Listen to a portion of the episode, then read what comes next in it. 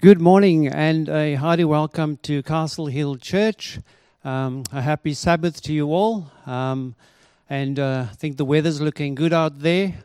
I'm sure we've uh, probably a bit more dressed now than uh, what we were since Dallas's last uh, invitation of us last week with sitting on our couches. Um, and uh, we're pretty excited this week. We've got some good stuff happening at church. Um, number one, if we maybe just have a look, and you're probably wondering what all these are over here. Um, Greg Hines has, uh, you know, kindly um, sort of supported us here by putting these on display. These are bonsais, as you can see, both of them. In the back here, if you're wondering where the Castle Hill is going on a holiday to space, um, probably not. This has just been part of uh, the week of worship for both our campuses here for junior school being Kellyville and Castle Hill. So, quite an exciting time for our young ones. Um, yeah, and something to ponder on for us, um, you know, as we're sitting in our various places. You know, we've been hearing from people what it's like, you know, being away from church and that. And it's a tough one. But I think um, here's a challenge to us, as, you know, we always speak to people. And the challenge is, you know, what's your comeback story going to be like? When you know we return. Um, and I think a key thing while we're sitting there, it's perfect opportunity for us to uh, serve each other, our neighbors. You know, get them to come over for a cuppa, be it water or juice or coffee or anything. Um, you know, perfect moments like that. Um, and I think as we travel along, you know, through church life, and it's difficult with COVID, but um, there's an opportunity where we don't have to put things on ice, you know. I think God is still purposing us uh, to do wondrous things. You know, we've got that Holy Spirit to work with, and we've got to claim these things. Um, and that's a huge motivation. I think last week, and probably Pablo will fill you in as well, of, you know, teams going out to serve others and uh, just amazing moments. Um, and then this, we've got the Sabbath school um, still running as well. Um, a lot of people are connected to that. And uh, yeah, if we can just inspire each other, I know it's real tedious that we all sit on computers and things throughout the week with Zoom, but let's take the opportunity to keep connected. We've got Clancy as well um, that's doing a uh, sermon, and uh, you know it's quite exciting to the way she presents and how God's going to talk through her. So I think that's you know mighty moments over there as well. Um, just as I finish, I think quite a good thing to share with, and it's just a little testament. Um, I don't want to take up too much time. Um, I was feeling pretty flat uh, a few months ago, and I thought, you know what, I can do something different. You know, it's, it's not all about me. And going through the drive-through at Hornsby McDonald's, uh, hot chocolate and banana loaf, and something struck me, and I said, well, you know, what can I do? And I see this guy in the back of the ute, the tradie. Um, you know, he's ordering his, and I get up to the lady to pay for my stuff, and I said, "Well, what's he ordered?" He says, "Oh, he's got a McMuffin and egg, and and a coffee." I said, "I tell you what, pay. You know, I'll pay for his, I'll pay for mine." She says, "Oh, are you sure?" I said, "Yep, let's do that." And uh, I paid for both, and I said, "Look, don't tell him I've paid, but just tell him paid in full. That was all I left." And I sort of pulled on to collect my um, food at the next window, and there I was watching him in the rear view mirror. And you could just see the delight in this guy's face, like, you know, total victory because, you know, he scored a meal, didn't have to pay. But, you know, that changed my whole attitude that day in terms of, you know, what God is doing and how grateful we need to be. So, you know, do something inspiring out there and, you know, enjoy this morning's program. And, yeah, let us keep our eyes fixed on Christ. Amen. In the days of the judges, there was famine in the land. Now, the days of the judges were a wild time to live. They were a time of uncertainty, of violence, of fighting. As the last verse in Judges says, in those days Israel had no king. Everyone did as they saw fit. Unlike the nations around them, God had not installed a king over Israel because God was to be their king. He was to lead them. And in those days, there was a man whose name reflected that reality. His name was Elimelech, which means, My God is King. The book of Ruth tells part of his story. Now, I'm going to be reading quite a bit of this uh, narrative today. You might like to follow along with me. The book of Ruth is found right near the start, just after the book of Judges. And I'm going to begin reading right at the beginning in Ruth chapter 1, verses 1 to 2. In the days when the judges ruled Israel, a severe famine came upon the land. So a man from Bethlehem in Judah left his home and went to live in the country of Moab, taking his wife and two sons with him. The man's name was Elimelech, and his wife was Naomi. Their two sons were Mahlon and Chilion. They were Ephrathites from Bethlehem in the land of Judah, and when they reached Moab, they settled there. So, in the time of famine in the Promised Land, Elimelech takes his family to Moab. Now, what do we know about the relationship between the Israelites and the Moabites? Well, during the Exodus, as the children of Israel passed by, the king of Moab asked the prophet Balaam to curse the Israelites. Now, it didn't work out too well, but you pick up the attitude. That story is found in Numbers 22. And then in Numbers 25, we have the story of a number of Moabite women seducing some of the Israelite men. They convince them to worship their gods, and because of this, many people die. So, Moab was not really one of the places you would expect a God fearing Israelite to take his family. But in a time of drought and famine, there was something Moab had going for it. Up on the plateau next to the Dead Sea, Moab had an abundant water supply, fertile soil, and a semi tropical climate. So here Elimelech takes his family away from the promised land to Moab. We don't know how long Elimelech himself spent there, or whether or not he continued to follow the ways of the Lord because sometime after they had arrived, the Bible tells us now Elimelech, Naomi's husband, died, and she was left with her two sons. They married Moabite women, one named Orpah and the other Ruth. Now remember that these two sons have the name Mahlon and Chilion. The Old Testament is full of these little clues about what's going to happen, tucked into seemingly ordinary descriptions. Here, the name of these two men give an ominous clue because these names mean sickly and pining. And verse 5 confirms the premonition given by their names. About 10 years later, both Mahlon and Chilion died. This left Naomi alone without her two sons or her husband. Naomi is left desolate, without any real hope for the future. She is an Israelite widow in a foreign land, with no clan, no male relatives, no community to protect and care for her. The only family she has are her two daughters in law.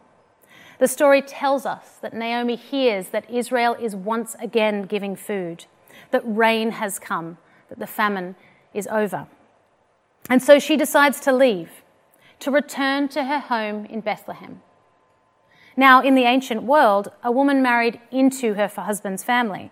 She didn't take on his name so much as take on a whole new life. She was part of his family, part of his tribe, no longer a part of her own in the same way that she had been. So it should be no real surprise that these two daughters in law of Naomi insist on coming with her. She agrees at first, and they travel together to the border. But when they get there, Naomi tells them to go back. What has she to offer them? What is waiting for her when she returns to Bethlehem? She can't know. There is no certainty.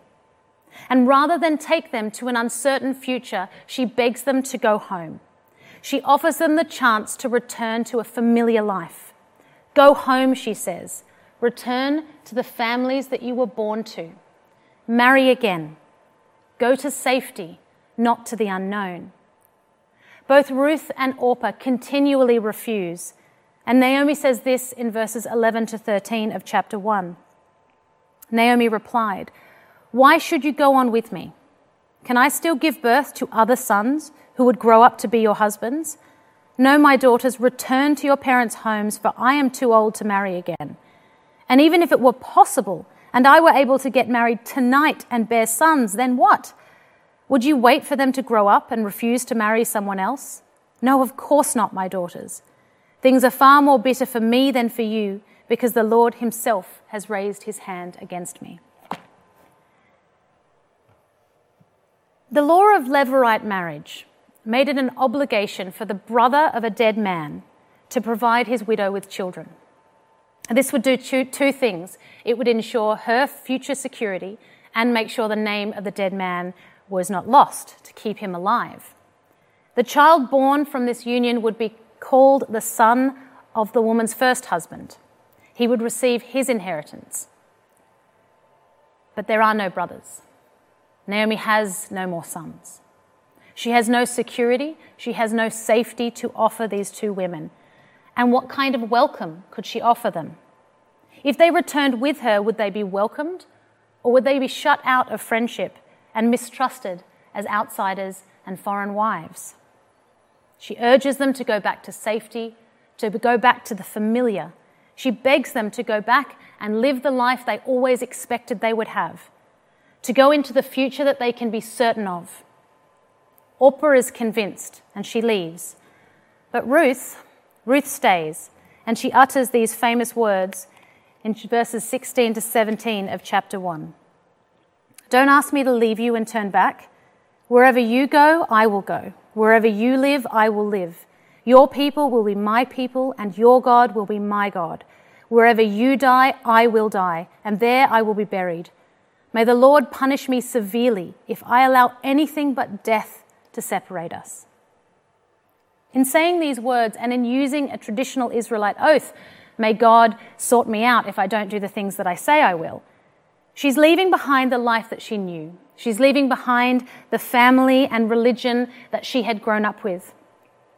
She's leaving behind any practices considered outside of what was okay in Israel. She states that she wants to have faith in the God of Israel, and she wants to be a convert to belief in the one true God. In doing this, she leaves behind the worship of Baal, of Ashtaroth, and the child sacrifice, historians suspect, was part of the worship of the Moabite god Chemosh.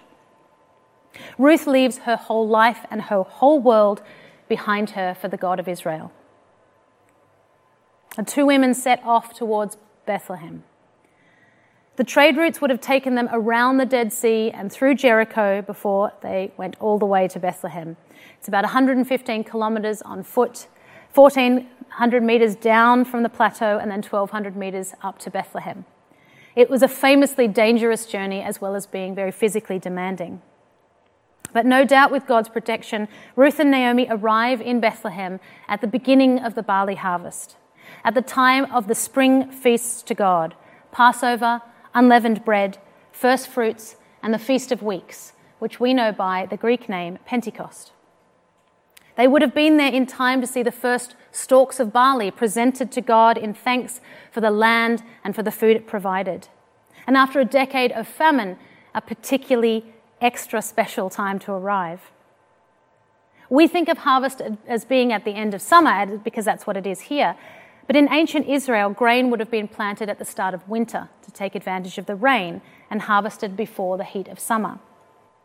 A calendar of the planting and harvest schedule was discovered written on a limestone tablet in Gezer, and this is a translation to give you an idea of the kind of rhythm and cycle that this story is, is set in.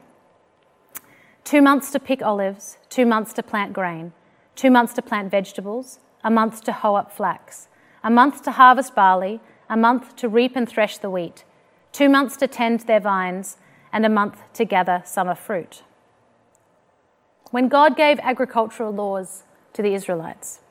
He made provision for those who were poor or outside, those who did not have fields and vines and fruit trees.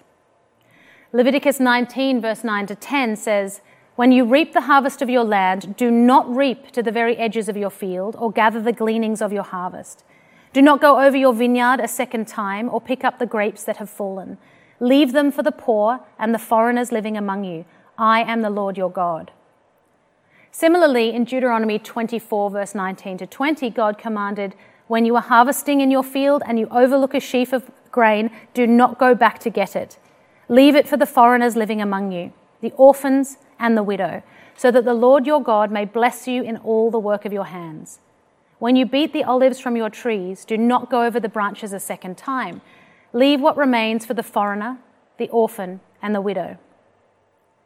This care for the vulnerable, those without the protective structure of a family and a community and a clan, was built into the fundamental structure of the Israelite economy. The law of God made certain that care for the marginalized was a core concern, that one that was more important than maximizing profits or productivity. As part of the group entitled to glean, once they are settled in the area around Bethlehem, Ruth asks for Naomi's permission to go and gather grain. And chapter 2 starts with some background information. In verses 1 to 3, it says, Now there was a wealthy and influential man in Bethlehem named Boaz who was a relative of Naomi's husband Elimelech. One day, Ruth the Moabite said to Naomi, Let me go out into the harvest fields to pick up the stalks of grain left behind by anyone who is kind enough to let me do it. Naomi replied, All right, my daughter, go ahead. So Ruth went out to gather grain behind the harvesters. And as it happened, she found herself working in a field that belonged to Boaz, the relative of her father in law, Elimelech. As it happens, Ruth finds herself in the fields of one of the people who can help her and her mother in law, a male relative. Her hard work does not go unnoticed. Boaz asks his foreman, Who is this new gleaner in the field? And when he is told that she's a relative, he goes to her and encourages her to stay in his fields throughout the harvest season to drink from his water jars, to work amongst his servants rather than behind them, to not be alone. When the noon meal comes, he provides her with food, more than she can eat. And when she goes back to glean, he makes sure that she is safe. In verses 15 to 16, it says, When Ruth went back to work again, Boaz ordered his young men, Let her gather grain right among the sheaves without stopping her and pull out some heads of barley from the bundles and drop them on purpose for her. Let her pick them up and don't give her a hard time. Through her hard work and the kindness of Boaz and his workers, she gleans that day around 13 kilos of barley. Her mother in law is amazed at the kindness that has been shown to them, and she wants to know whose field were you in? And when she finds out it is Boaz, she cries out for God to bless him. She tells Ruth what we as the reader already know that this is a relative, that Boaz is close to their family, that he is a kinsman redeemer. And this fact is the hinge the rest of the story swings on. When the Lord gave Israel the land of Canaan, he stipulated that they would not be like the other nations. Land could not be bought or sold the same way that the countries around them allowed. The people of Israel were to recognize that the land was an inheritance to God, that it was for all of them. Every 50 years, all land that had been sold to someone else to use was to return to its ancestral family, if it had not already been redeemed. To sell land was to sell the right to use it up until the next year of Jubilee. Recognizing that Boaz is a close relative, Naomi makes a plan to ensure both her own ongoing welfare and the future security for Ruth. In chapter 3, verses 1 to 6, and then 8 to 9, it says this One day Naomi said to Ruth, My daughter, it's time that I found you a permanent home, so that you'll be provided for. Boaz is a close relative of ours, and he has been very kind by letting you gather grain with his, with his young women. Tonight he will be winnowing barley at the threshing floor. Now do as I tell you. Take a bath and put on perfume and dress in your nicest clothes. Then go to the threshing floor, but don't let Boaz see you until he has finished eating and drinking. Be sure to notice where he lies down, then go and uncover his feet and lie down there too. He will tell you what to do. I will do everything you say, Ruth replied. So she went down to the threshing floor that night and followed the instructions of her mother in law. Around midnight, Boaz suddenly woke and turned over. He was surprised to find a woman lying at his feet. Who are you? he asked. I am your servant Ruth, she replied. Spread the corner of your covering over me, for you are my family redeemer. You are my family guardian, or as other translations put it, you are a kinsman redeemer. Laying at his feet in the middle of the night, Ruth asks Boaz to come to her aid and the aid of her mother in law by redeeming their land. Her request that Boaz spread his garment over her is understood by Jewish rabbis as a proposal of marriage. The word used here for garment literally means wing. Ruth asks Boaz to spread his wings over her and give her protection. It is not many verses since he said a very similar thing to her. In chapter 2, verse 12, Boaz says to Ruth, May the Lord repay you for what you have done. May you be richly rewarded by the Lord, the God of Israel, under whose wings you have come to take refuge. She was asking a lot of Boaz. Not only for this man to buy back her family land, but to marry her and give her a child. A child who would not be counted as his own, but rather as the son of Mahlon, a son who would inherit the land that she was asking Boaz to buy. Boaz praises Ruth's kindness, her family loyalty, and how good she is. He promises to do the right thing by her if he can. Boaz, as we've seen through his treatment of Ruth the gleaner, takes the law of God very seriously. He recognizes that although she has asked him to redeem, there is another relative with a closer claim to the use of the land, one who might buy it for himself, one who might not also take the duty of providing for Ruth and Naomi as seriously as he does. He sends her home with about 30 kilograms of threshed grain, probably as much as she could physically carry and a promise that he will settle the matter that day. Boaz goes to the gates of Bethlehem and he sits and gathers 10 elders and this closer relative. When they are all there, he is ready to begin. The gate of Bethlehem was probably the only opening in the wall of the city. It was the usual place to conduct legal transactions. This is not a secret deal behind closed doors in the room where it happened. Everyone is walking past this place. They're going out to fill their water jugs to check on their own harvests. Everyone who walked past would have seen the gathering of 10 elders and they would have known that something was up. In chapter 4, verses 2 to 4, we find that Boaz offers the land to the cousin. Boaz called the 10 leaders from the town and asked them to sit as witnesses. And he said to the family redeemer, You know Naomi, who came back from Moab. She is selling the land that belonged to our relative Elimelech. I thought I should speak to you about it, so that you can redeem it if you wish. If you want the land, then buy it here in the presence of these witnesses. But if you don't want it, let me know right away, because I am next in line to redeem it after you. The man replied, All right, I'll redeem it. This sale, or rather, the sale of the right to redeem the land, would allow this relative to use the land until the time of Jubilee returned it to the original owners. In this case, that, of course, should have been to Ruth's now dead husband. But with no male children to inherit, this close relative was in line to not only use the land for the present time, but to add it to his own land permanently and pass it on to his children. Paying Naomi for the right to use the land between now and the year of Jubilee would give Naomi and Ruth something to live on, but not long term security. This close relative is quite happy about this arrangement. He can expand his own farm, he can re- increase his wealth and production, and pass on that blessing to the family that he has. But when Boaz mentions the extra obligations that he is describing as essential, things change in verses 5 to 6. Then Boaz told him, Of course, your purchase of the land from Naomi also requires that you marry Ruth, the Moabite widow. That way she can have children who will carry on her husband's name and keep the land in the family.